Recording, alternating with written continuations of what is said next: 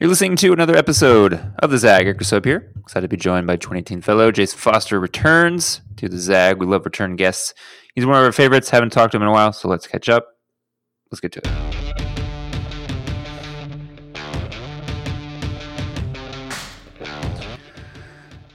All right, Jason. What is on your mind these days? Is it work stuff? Is it personal stuff? What's what's top of mind for you? I mean everything, right? Like I think um, there's there's it would be uh, it would be hard to pick just one. I think you know the we we have you know political climate and and you know that going on. We have I have worked things with River uh, LA, uh, some exciting things that have just you know been taking place along the LA River and communities along it. Um, and then personally, you know, my my daughter just turned one, um, so you know there's there's a lot of transition going on all around. You know, one of the things I always ask folks who come on who have kids, what's your strategy or plan to raise a, a progressive child? You know, one, um, you know, that's funny you asked that. You know, I think it's um, it's very appropriate. You know, um, her her name is Justice.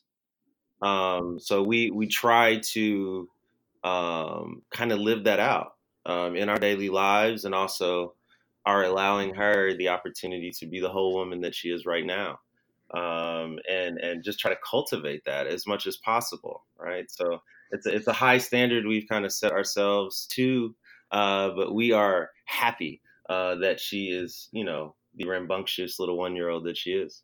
What's been the most surprising part about being a parent? Just the fact that it's just constantly evolving and changing.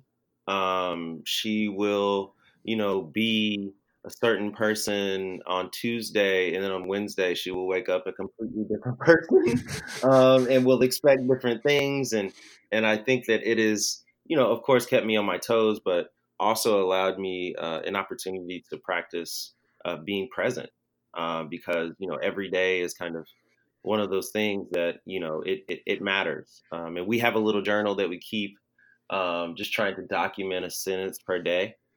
Um, and we've been mm-hmm. doing this, uh, you know, since she was around four or five months old. And just to go back and kind of see the, you know, seemingly small things, but all of them are milestones when you think about, um, you know, uh, little people starting from zero um, and really, really learning and cultivating these things. Um, you know, the newest thing we've got is she's counting one, two, and three. Um, it's just like what, and like every day it's like let's do it again, let's do it again, and we kind of catch ourselves doing it more than she does. Um, but you know, it, it's super super exciting right. and and you know uh, life changing for sure. Well, I won't spoil anything for her that there's numbers four, five, and six, and seven, eight, and nine. Like she can discover that stuff on her own. I can't wait for her to get all the numbers going. This is gonna be fun. You know, I want to ask you too. Yeah, I want to ask you too you know, we're in selection for the new fellows for the 2020 class, and you know, we're always testing our process to make sure it's equitable and inclusive. And one of the things that's come up, I think, in a good way, is how the six month institute can be more inclusive of fellows who have new kid or, or, new parents or have you know young young kids. When you think about conversations you've you've had with your partner about work and balancing work and professional life and the, the share of, of home chores and all these kind of things. You know, what, what's your philosophy on that or what, what kind of approaches have you found to be the most successful so far? You know, um, we, we talk a lot about that. Um, I was lucky enough at River LA uh, to be able to take a paternity leave um, and, mm-hmm. and a substantial amount. So I was able to take three months, uh, which, you know, for any new or expecting fathers, I would highly recommend uh, because you cannot get that time back. Um, and for me, um, that was an opportunity not only to gain trust with my partner and wife, uh, but it was also to, also an opportunity to get trust with with justice um, and really be able to kind of tie that bond uh, that we have. Um, and then, you know, the, as far as like housekeeping and, and, and really running a household, it really does take um, a lot of our time and energy to communicate and be able to, you know, kind of participate in this life and also, you know, go after some of the professional goals that we still have and we still share. Um, and and you know that mm-hmm. takes time and dedication.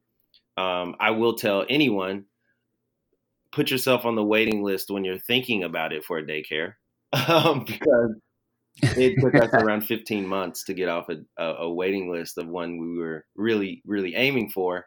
Um, and you know that that is one of those things that may be LA specific, but you know I'm sure other cities have their challenges.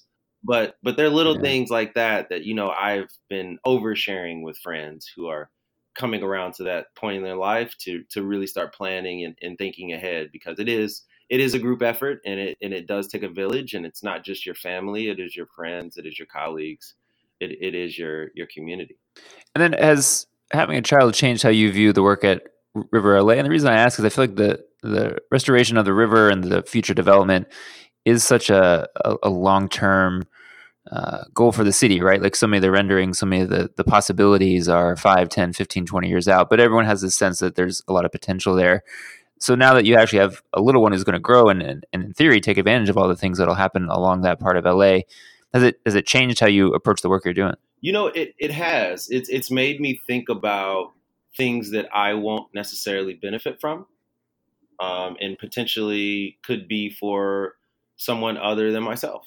Um, and it's made the view of the work uh, a little further. So, you know, 30, 40 years down the line, how will um, two generations beyond us think about this project and and how can we you know really really think about equity and development for communities to keep them you know a part of this process and participating in it so that they have the stronghold uh, to really deal with the change that's happening not only along with the river but but in communities all over los angeles um, and you know I think you know we're going to take justice out tomorrow. I actually have an event on the river um, uh, with uh, one of our uh, Resilient Rio program. It's where we take high school students and we we actually give them an urban hiking program that's on the river.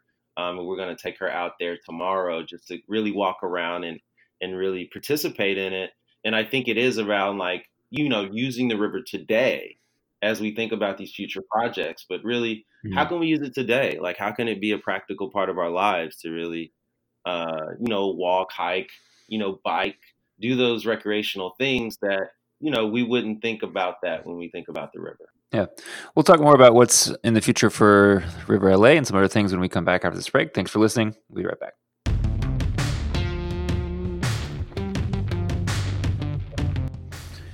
So, how close would you say are we to the glistening renderings that we've seen at different times over the last five, six years for what the river could be? Are there encouraging signs? Are there discouraging ones? How would you describe where we're at right now? So it's it's really really encouraging. Um, we have recently completed, as of two weeks ago, um, the uh, community meetings for the LA County River Master Plan. Um, and this was a two mm-hmm. year process of going through 12 communities along the 51 miles of the river. Um, our organization, River LA, was coordinating the public engagement effort for that project. Um, so we saw thousands of people come out to community meetings, and we're really grateful for their feedback. Uh, we touched another tens of thousands of people digitally, and we're able to get surveys and capture data that way. It kind of mirrored those community meetings. But really, that has hopefully been able to create a holistic conversation of the 51 miles so that we can now really have those renderings become project plans um, and really start mm-hmm. diving into areas and specific projects even and really think about like how we can really really have this be a holistic uh, process that creates these little nodes of community uh, driven decision making because you know there's not one answer for 51 miles and you know, we, we don't want to prescribe to that. We want to really allow community members to really drive this effort. Um, so it's really, it's, it's, I mean, when you say you're engaging a million people that live within a mile of, of Los, of the Los Angeles River, it sounds kind of daunting.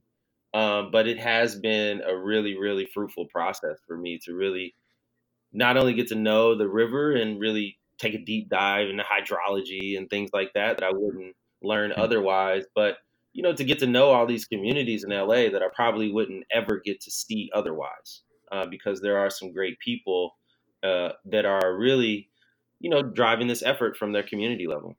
And so then, what I think you're right that you couldn't have one 51 mile uh, tight plan, but how do you stitch together then the different community input pieces that you received on those 51 miles? How does that end up being something cohesive. Right. So, you know, I think that and that's been a really big part of having the county drive the effort because they have the history and, you know, the experience of having these large macro efforts kind of go and be successful. Um, and, you know, all of our work is really uh, presented to a steering committee. And that steering committee has around, it has over 40 members on it from different organizations, city, county, um, other representatives that are sitting on the steering committee that are able to kind of distill the information and then recommend it to the board of supervisors um, to then kind of adopt the plan as well as like the next steps. And I think that that is it does two things for us. It allows us to one really build in um, accountability with our political representation.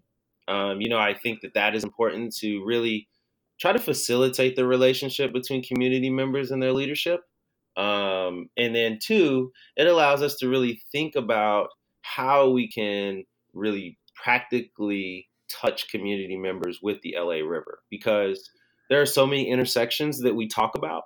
Um, you know, community members are really concerned about climate change, homelessness, uh, mobility, uh, affordable housing. These are all things that, you know, probably the river itself won't be able to solve, uh, but the river can provide uh, uh, resources and, and, potentially space uh, to create solutions that could potentially, you know, help those causes along the way. Um, so we try to strive to, you know, provide flood control uh, for for all 51 miles and really make it better and, and update it for climate change challenges. But other than that, we're trying to address some of these, you know, kind of intersections that we see along the way.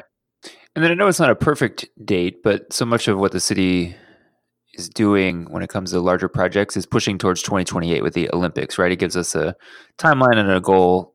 You can argue, I guess, whether it's right. the right one timeline wise or not. But what would you hope to see by 2028?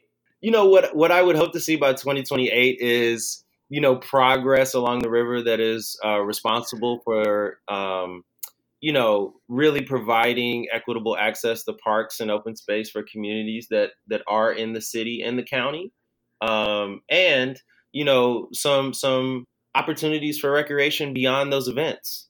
You know, I think a lot of the concerns that people have, rightfully so, about the Olympics are, you know, what are we going to do after these things are built? Um. And the good thing about Los Angeles is that we did have, you know, most if not all of the things already in process or built. Um, and I think that if we can use the river as an opportunity to really ride the wave, so to speak, uh, of the Olympics, then let's go with that date. Let's get some things done uh, because I think people are ready uh, for positive change. Uh, as long as they're participating and able to benefit from it. Yeah. Hey, last thing, just because you are engaged with so many different agencies and so many parts of the city now, what what are you watching politically between now and 2020. There's going to be a lot of school board races, uh, city council seats up, all sorts of different positions that would impact your work, but in, impact the city at large. What are some things that folks should pay attention to? You know, I'm really in love with NLC for you know really cultivating leadership. Um, and mm and you know, one of my cohorts, Yasmin, is really, oh. Is really yeah. um, she's going after a seat in Culver City City Council. So I'm I'm really excited to see that. I think that you know, it is our local leadership that is is on the ground and really has the the um, the privilege of being able to really meet community members where they are and and be able to facilitate and and translate those needs up uh, because I think it is uh, we're we're in a time right now where it does it will take a coordinated holistic effort to really recalculate what political representation means uh, for people um, and hopefully that will really you know, help people want to vote again. because I think, you know, LA, LA County yeah. specifically has a problem with, you know, lack of votership um, and, and really political accountability. And, and, you know, that's something that at River LA, we, we really think about. Like, how can we use the river to really spur some uh, civic pride uh, for people in Los Angeles? You know, what is that one thing that everybody thinks about? And, you know, we think about the river being that thing. And, you know, hopefully people by supporting that will, you know, support their leadership for being so, you know, on board with the project and moving it forward. Yeah, that sounds great. Well, listen, good to catch up with you. Excited about all that's happening on the river. Excited about all the stuff in your life, and excited for everyone to catch this episode and all past episodes of the Zag. Get them in all the spots where you get your podcasts: Apple Podcasts, SoundCloud, Spotify, Stitcher. We're closing in on 150 episodes, wow. so lots of amazing progressives to hear. I know, right? So who knows? Who would have thought we made it this long? But definitely check out all the past episodes there. And until next time, we'll catch you soon.